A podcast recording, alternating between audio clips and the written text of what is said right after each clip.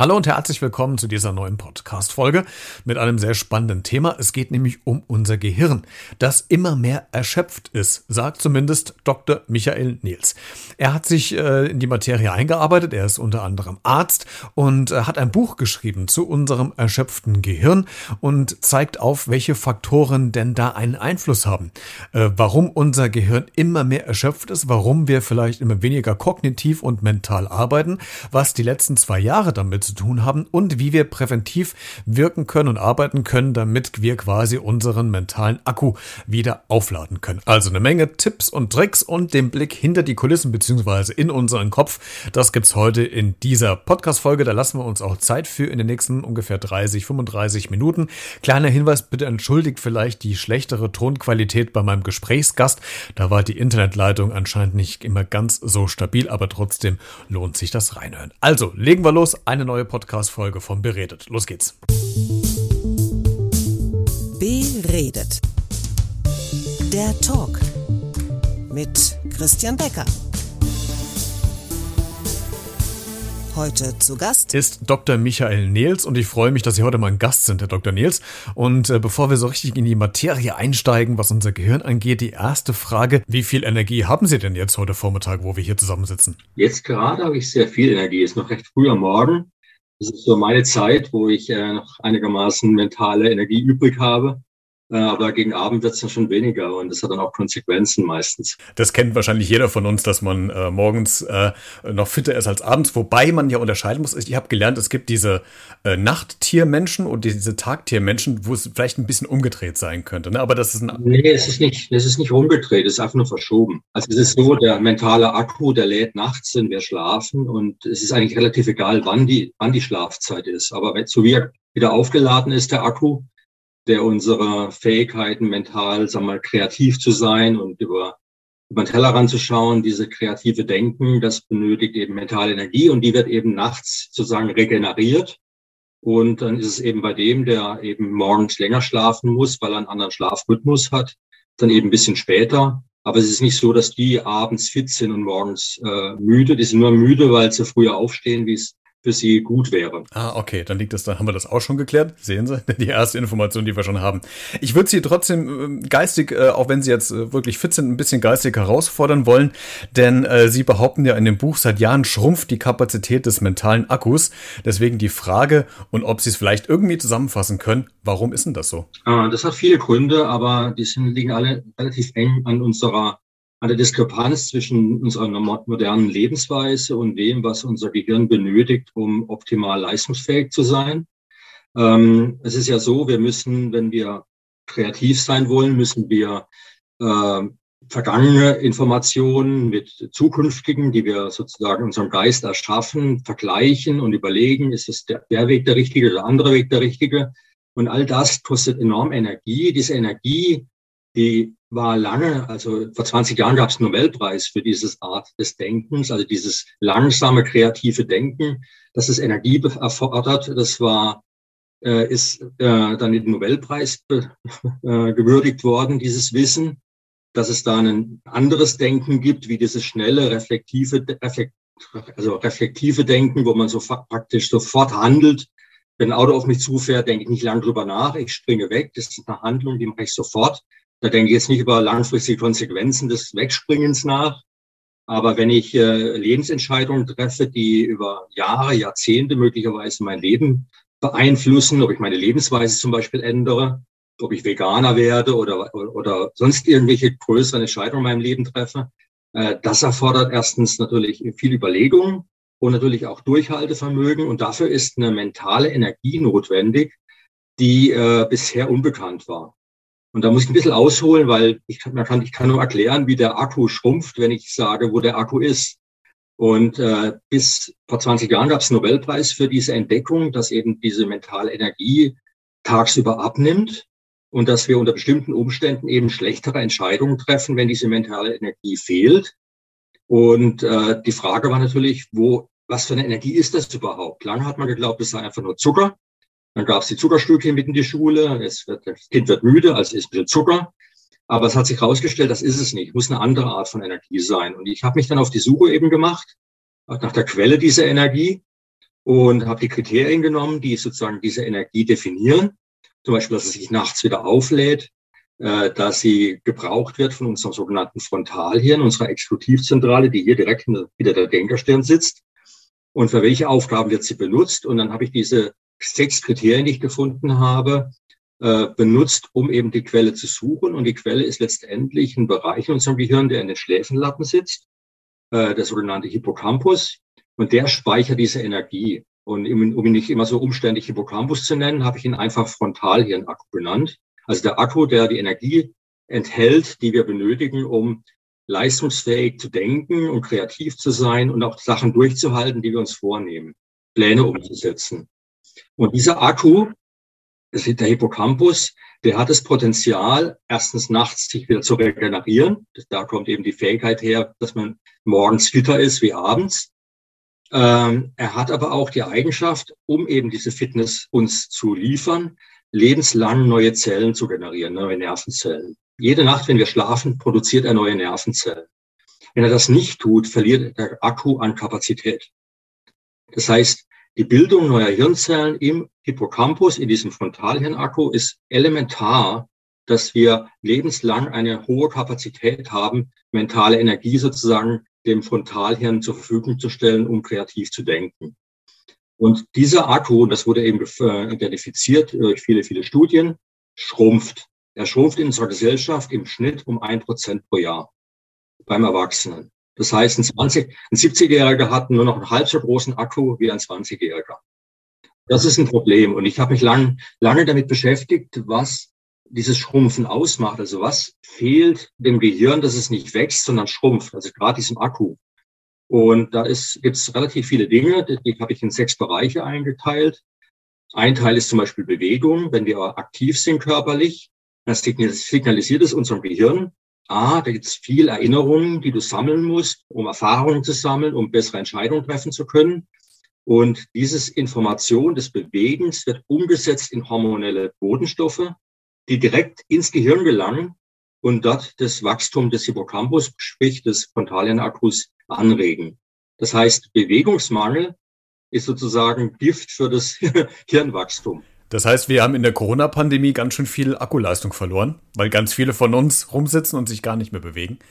Absolut. Und die Konsequenzen sind auch zu sehen. Der Frontalhirnakku hat mehrere Eigenschaften. Er, er sammelt Erfahrungen, Erinnerungen, äh, also Lebenserfahrungen, die dann eben genutzt werden können, auch vom Frontalhirn, um Pläne zu machen. Denn wenn ich keine Erfahrung und keine Erinnerung habe, auf welcher Basis will ich dann irgendwas Kreatives schaffen?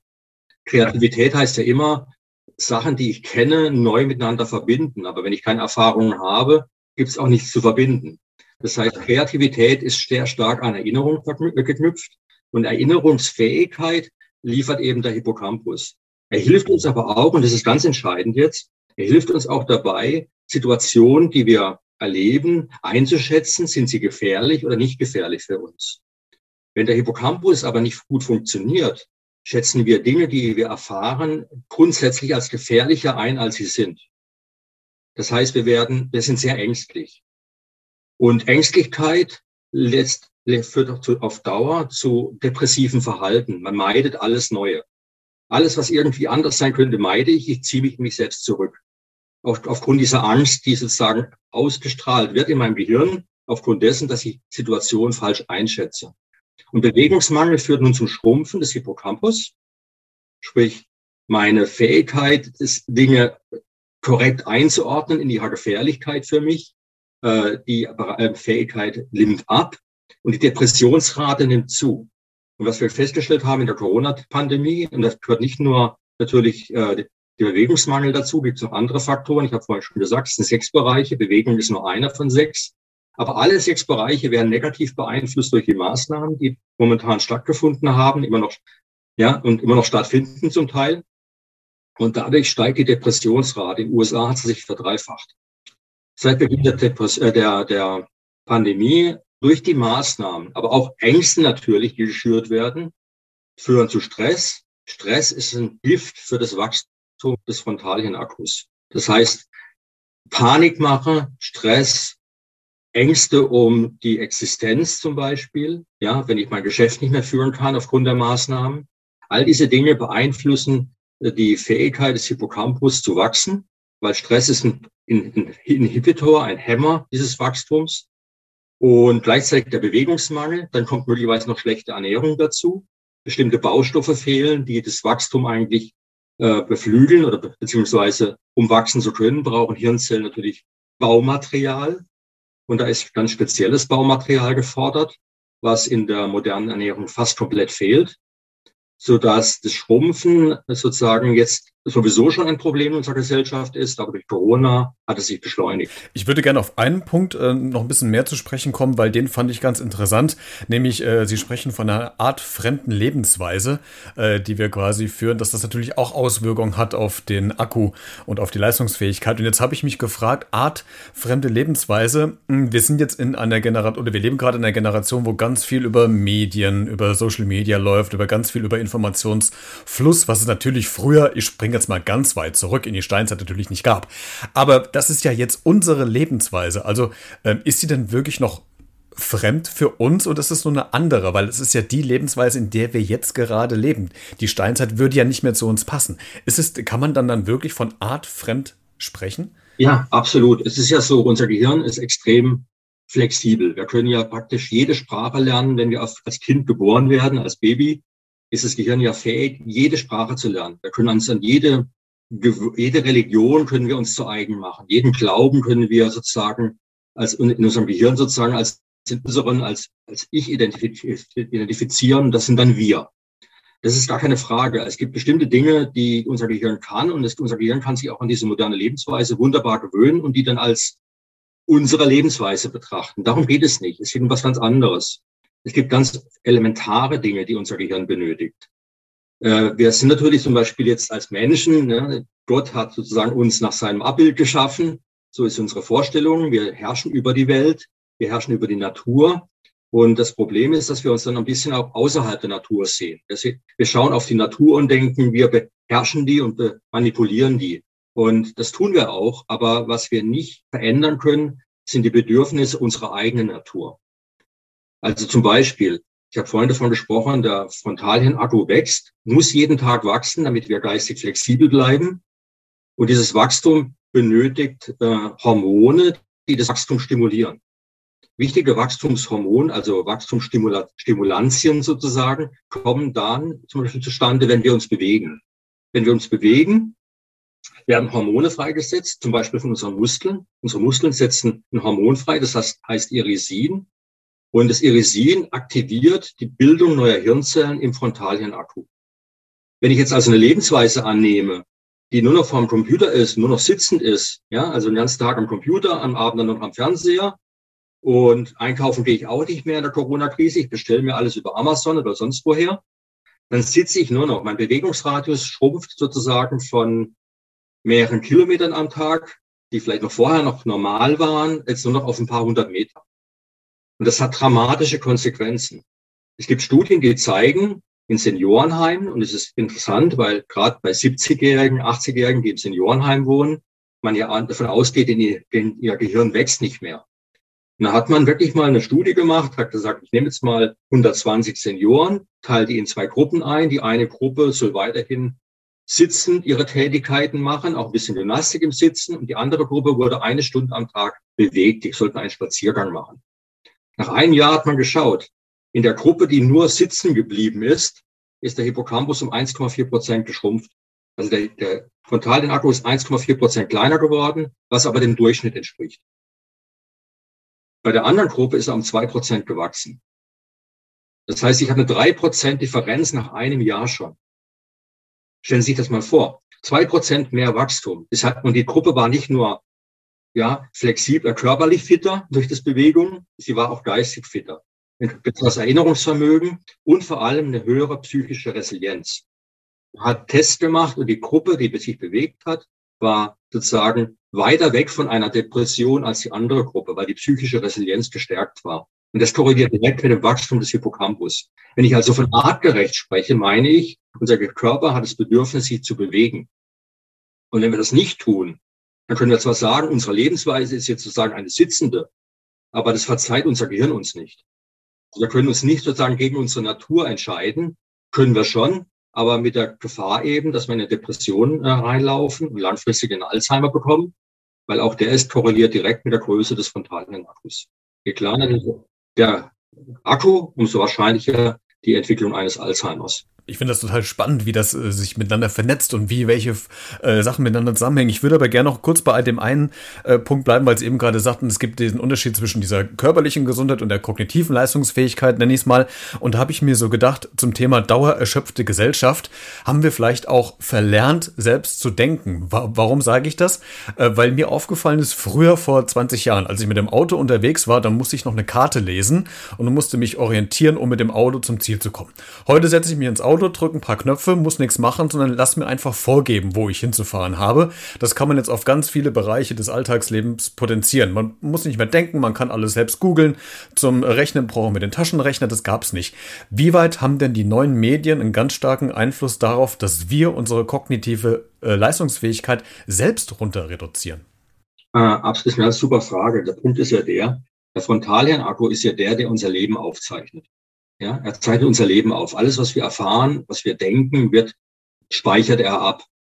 Und das ist auch äh, wichtig, weil wenn wir nichts erleben und die neuen Hirnzellen entstehen praktisch jeden Tag und die haben aber nichts zum Abspeichern, dann sterben die wieder. Äh, es ist so, dass Nervenzellen sind soziale Wesen und die müssen sich, und die leben nur, wenn praktisch die sich vernetzen mit anderen Nervenzellen und an den Synapsen, also an den Schnittpunkten, wo sie sich kommunizieren miteinander, senden die nicht nur Botschaften äh, zu sich gegenseitig sozusagen über wo dann praktisch Erinnerungen sind, du, ich erinnere mich an das und jenes, sondern das Signal ist auch, ich brauche dich. Wenn du, wenn das Signal nicht kommt, stirbt die Zelle. Eine Nervenzelle, die keinen Kontakt zu anderen Nervenzellen hat, ist sozusagen dem Tode geweiht. Hat sogar ein eigenes Suizidprogramm und bringt sich um. Das heißt, Nervenzellen, die wir nicht brauchen, sterben ab. Und im Hippocampus ist es ganz besonders deutlich. Und wenn wir jetzt sozusagen alles, was wir erleben, nur extern speichern, auf Chips, auf Computerdateien, wenn wir zum Beispiel durch, ein, durch ähm, einen Wald marschieren, immerhin haben wir Bewegung, aber alles, was wir sehen, fotografieren wir, anstatt es mental zu speichern.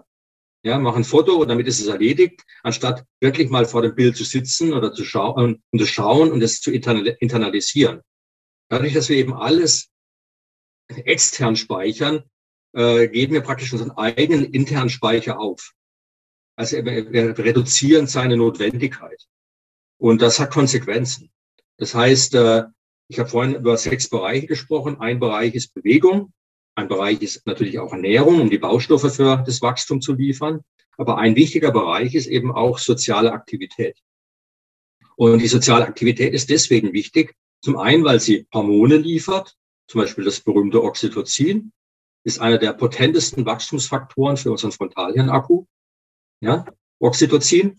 Aber andererseits liefert sozialer Kontakt auch die emotional bedeutsamen Erlebnisse, die dann im Hippocampus, also im Frontalhirnakku, abgespeichert werden. Und wenn der, wenn sozial wenig erlebt wird, und das ist auch ein Problem mit der Corona-Krise, wenn wir uns isolieren, äh, sozial nichts mehr erleben, dann gibt es auch keine Speicherungsnotwendigkeit weil nichts da ist, was emotional bedeutsam ist. Wenn überhaupt nur negative Gefühle. Aber wenn die sich wiederholen Tag für Tag, also nichts Neues sind, immer wieder das Gleiche, dann sagt der Hippocampus nicht, oh, ich habe wieder ein negatives Gefühl, das speichere ich jetzt wieder erneut ab, sondern im Prinzip wird dasselbe Erinnerung repetitiv dann als x-mal betrachtet und führt nicht dazu, dass der Hippocampus wächst, sondern im Prinzip er sagt, naja, die Information kann ich auf wenig Raum speichern, ich kann schrumpfen. Macht er dann auch, weil das Gehirn natürlich schrumpft, um Energie zu sparen. Es wird nur dadurch wachsen, wenn es notwendig ist. Und das passiert eben nicht, wenn wir isoliert sind. Dieser, dieser Punkt der sozialen Kontakte, Sie haben es ja gerade angesprochen, jetzt auch gerade in der Pandemie war das ja sehr, sehr eingeschnitten bei uns nur möglich. Ähm, da habe ich mir die Frage gestellt im Vorfeld, Herr Dr. Nils, kann das Gehirn unterscheiden zwischen sozialen Kontakten, die ich virtuell habe, also wie wir das jetzt haben? Macht das für das Gehirn einen Unterschied zu dem, was ich persönlich erlebe, wenn ich mit Ihnen jetzt beispielsweise bei Ihnen im Wohnzimmer sitzen würde? Also ähm, macht, macht das Gehirn dann Unterschied oder ist das völlig das Gleiche? Hauptsache, ich bin in Kontakt mit anderen Menschen. Weil ich habe immer das Gefühl, dass diese, diese digitalen Sachen, das ist immer auf Distanz. Also ich habe jetzt nicht das Gefühl, dass dass wir uns da in irgendeiner Art und Weise näher kommen, als wenn wir persönlich uns am Tisch sitzen würden. Absolut. Ich meine, es ist schon so, es ist besser, wie sich nicht zu unterhalten. Also das Gespräch ist sehr anregend, ist es sehr anregend. Also wenn ich jetzt sozusagen stumpfsinnig vor dem Fernseher sitzen würde, hätte ich zwar auch einen Bildschirm vor mir, aber es wäre schon was anderes natürlich, wenn Sie mich jetzt hier mit Fragen fordern und ich kreativ irgendwie antworten sollte, so dass es äh, äh, sag mal, Informationen, die im Buch äh, akribisch äh, aufgeführt sind, jetzt in kurzer Zeit übertragen werden, so dass der, der hier später mal zuhört, es versteht. Äh, das ist schon sehr, sehr anstrengend natürlich, macht auch müde. Also ich bin, mein Hippocampus ist schon erschöpft nach so einem Gespräch, äh, weil er natürlich auch alles versucht abzuspeichern, was ich jetzt sage. Insofern ist es schon anregend und gar keine Frage. Also solche Gespräche sind wertvoll. Also es ist schon ein Unterschied, ob ich mit jemandem Skype oder Zoome oder FaceTime oder was auch immer oder ob ich jetzt eben nur in den Bildschirm äh, beim Fernseher stache, ja. Äh, gar keine Frage, das ist wichtig. Andererseits ist es nämlich so, wenn man mit jemandem gegenüber sitzt, Mimik, Gestik, das Dreidimensionale, die ähm, vielleicht auch Gerüche, was auch immer, was ja, dass man miteinander lacht, die, all diese Dinge gehen natürlich verloren. Ähm, apropos Lachen, auch die, die Maske im Gesicht. Ne? Ich meine, die Information, die, das, die da äh, fehlt, äh, ja, also die und Mimik, Gestik, wenn man nur die Augen sieht, das ist dramatisch und mit Sicherheit absolut kilometerweit entfernt von artgerecht.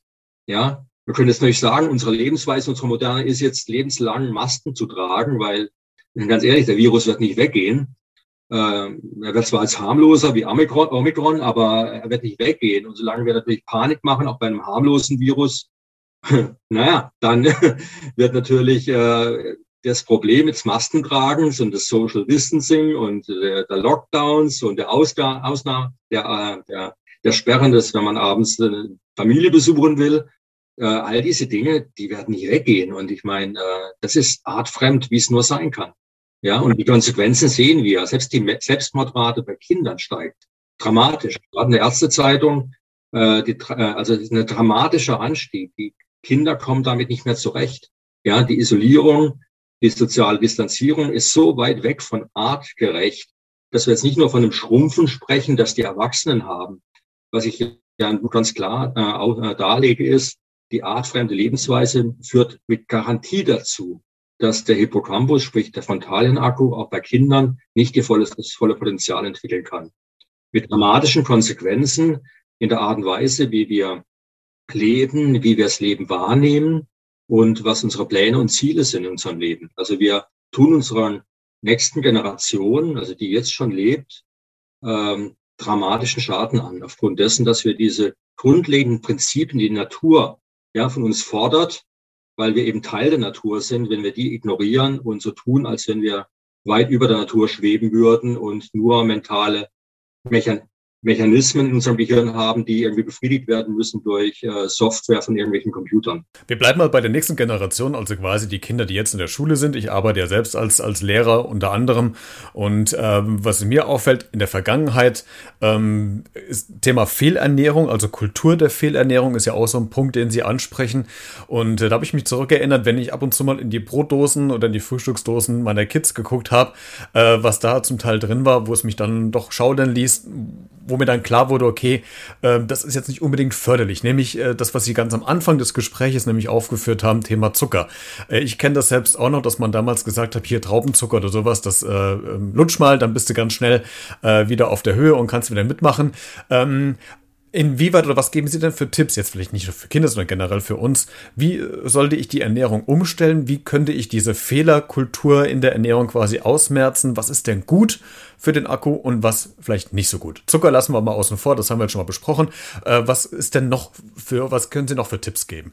Also für Sie als Lehrer habe ich einen ganz interessanten Aspekt vielleicht, der so fundamental ist, dass ich sogar ein eigenes Buch darüber geschrieben habe. Das heißt die Algenölrevolution. Ähm, das ist ein Baustein, also unser Gehirn braucht Bausteine und ich habe vorhin gesagt, artgerecht versus artfremd. Artgerecht ist natürlich das, was prähistorisch sozusagen über lange, lange Zeit, über Jahrhunderttausende von Relevanz war. In uns, also wie das Leben war ja relativ stabil damals noch. Es hat sich ja nicht so wie bei uns alle paar Monate geändert.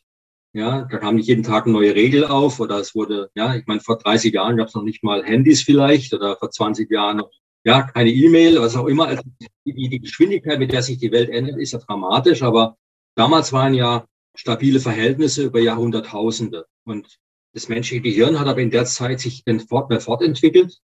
Äh, das war sogar größer, als es heute ist, um 11 Prozent ungefähr. Es ist geschrumpft, seit wir sozusagen Agrarier wurden. Also vor ungefähr 10.000 Jahren ist das Gehirn deutlich äh, vom Volumen her äh, kleiner geworden, als es heute ist.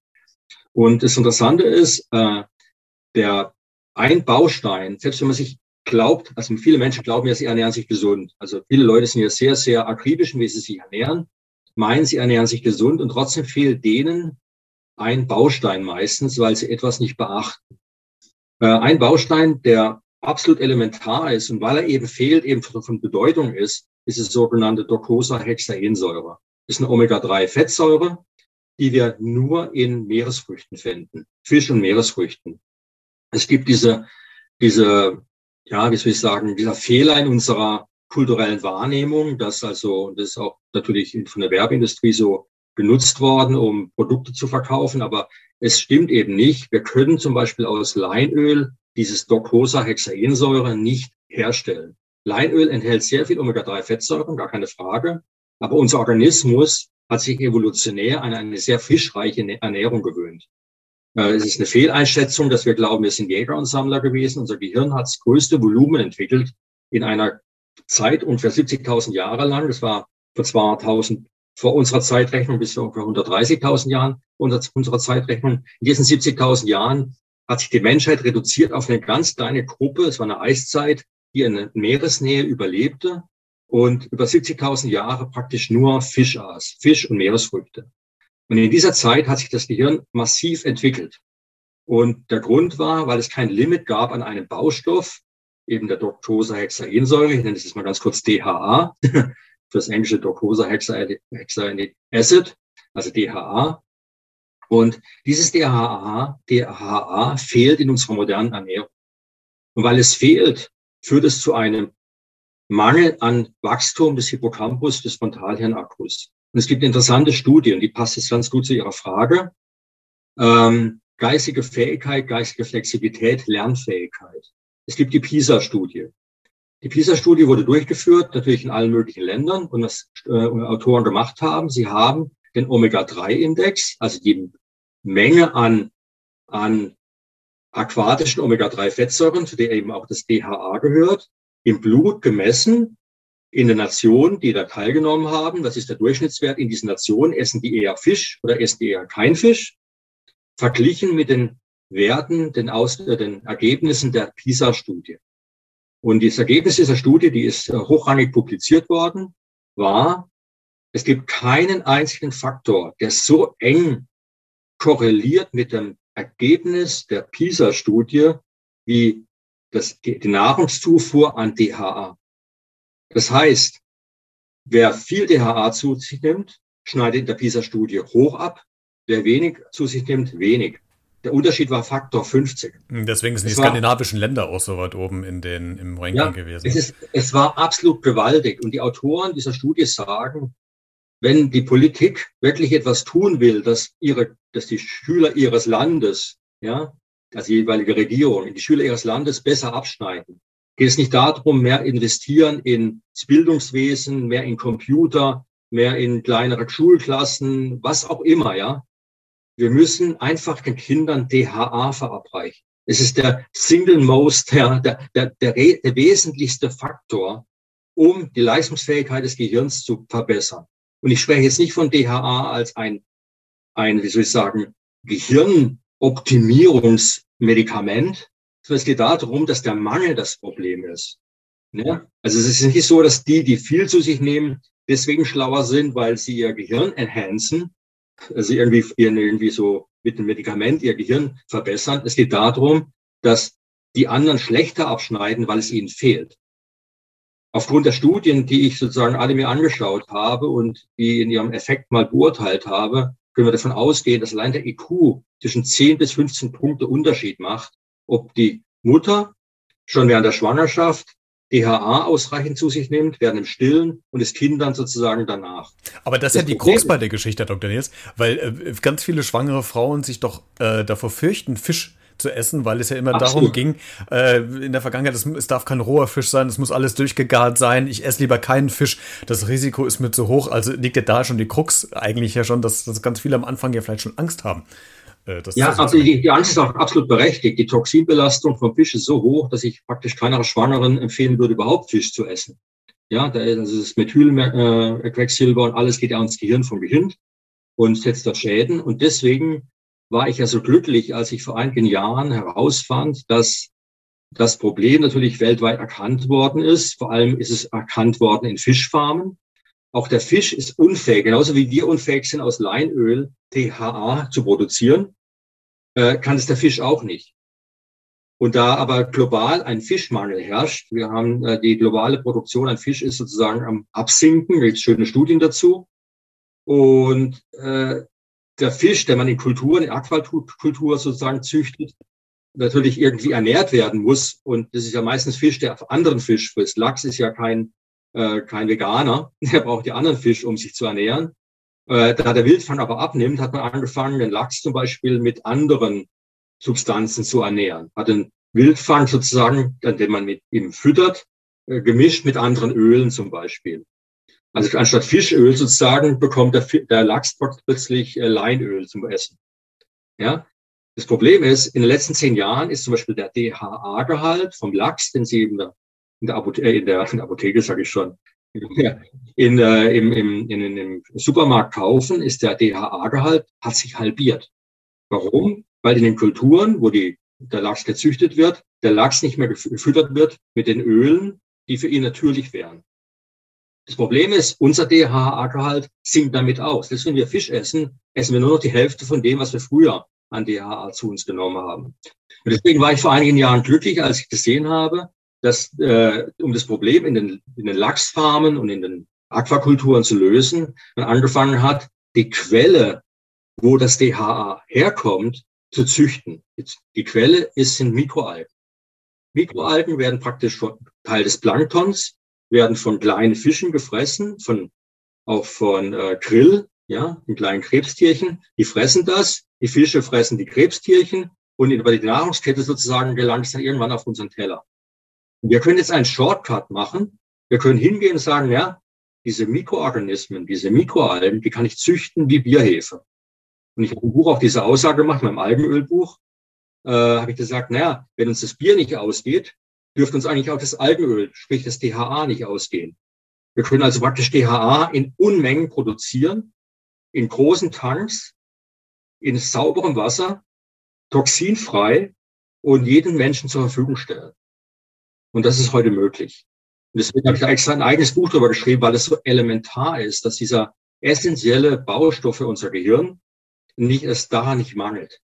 Und ähm, das ist natürlich jetzt auch ein Thema natürlich für dieses Buch gewesen, für das Frontalienbuch, also für das Buch über erschöpfte Gehirn, dass ähm, wenn ich jetzt etwas empfehlen würde, jedem Kind, jeder Schwangeren, jedem Menschen, nehmt, Leute, nehmt DHA zu euch, ja, und zwar in Form von Algenöl.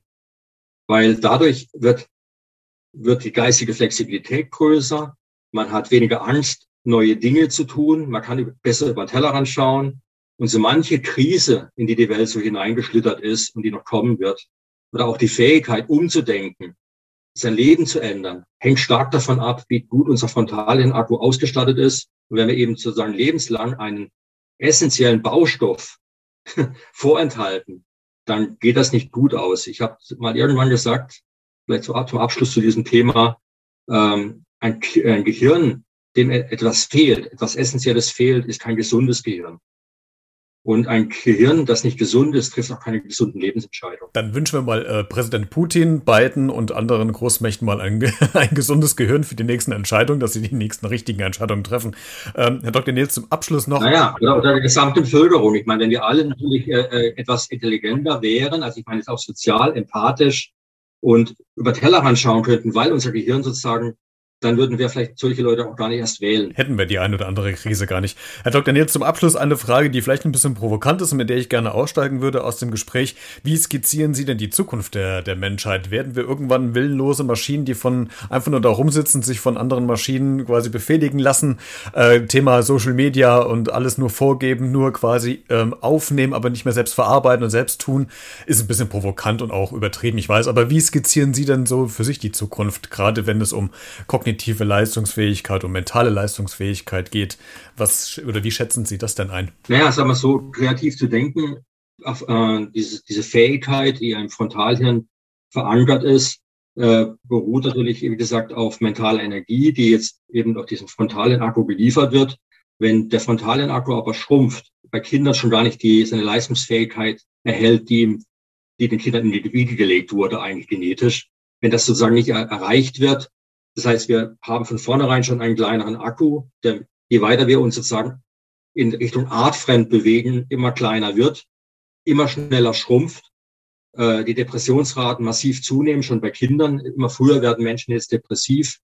Ähm, all diese Konsequenzen bedeuten, dass wir immer mehr und mehr in Routinen gefangen werden, immer mehr und mehr mit Angst regiert werden können, weil wir Angst vor Neuem haben. Jede Veränderung ist für uns schlimm, also ziehen wir uns zurück.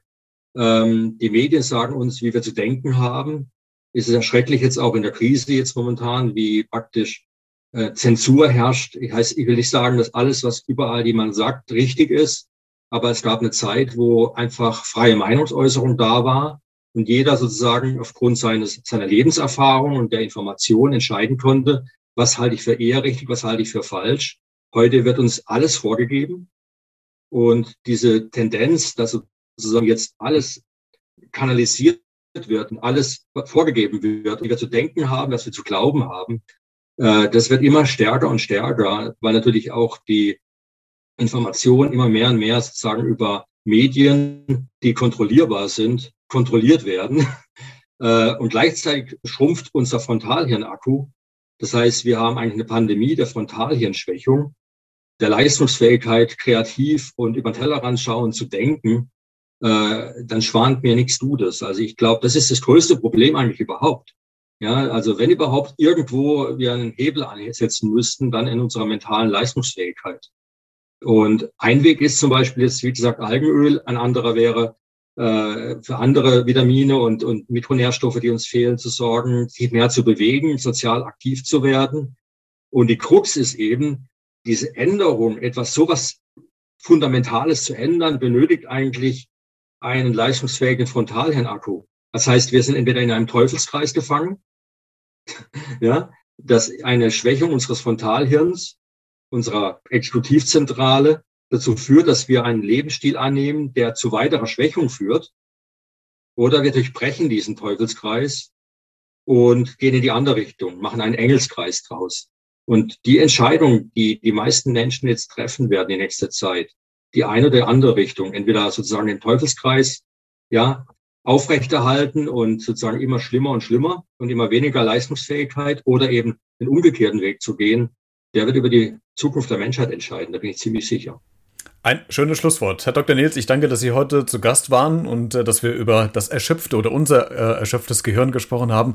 Ganz viele interessante Fakten, die Sie da liefern. Alles weitere und noch mehr Infos gibt's im Buch. Das können wir jetzt in diesen 35 Minuten gar nicht alles abreißen. Vielen Dank, dass Sie zu Gast waren und äh, dass Sie sich Zeit genommen haben. Ich danke Ihnen, dass Sie mir zugehört haben.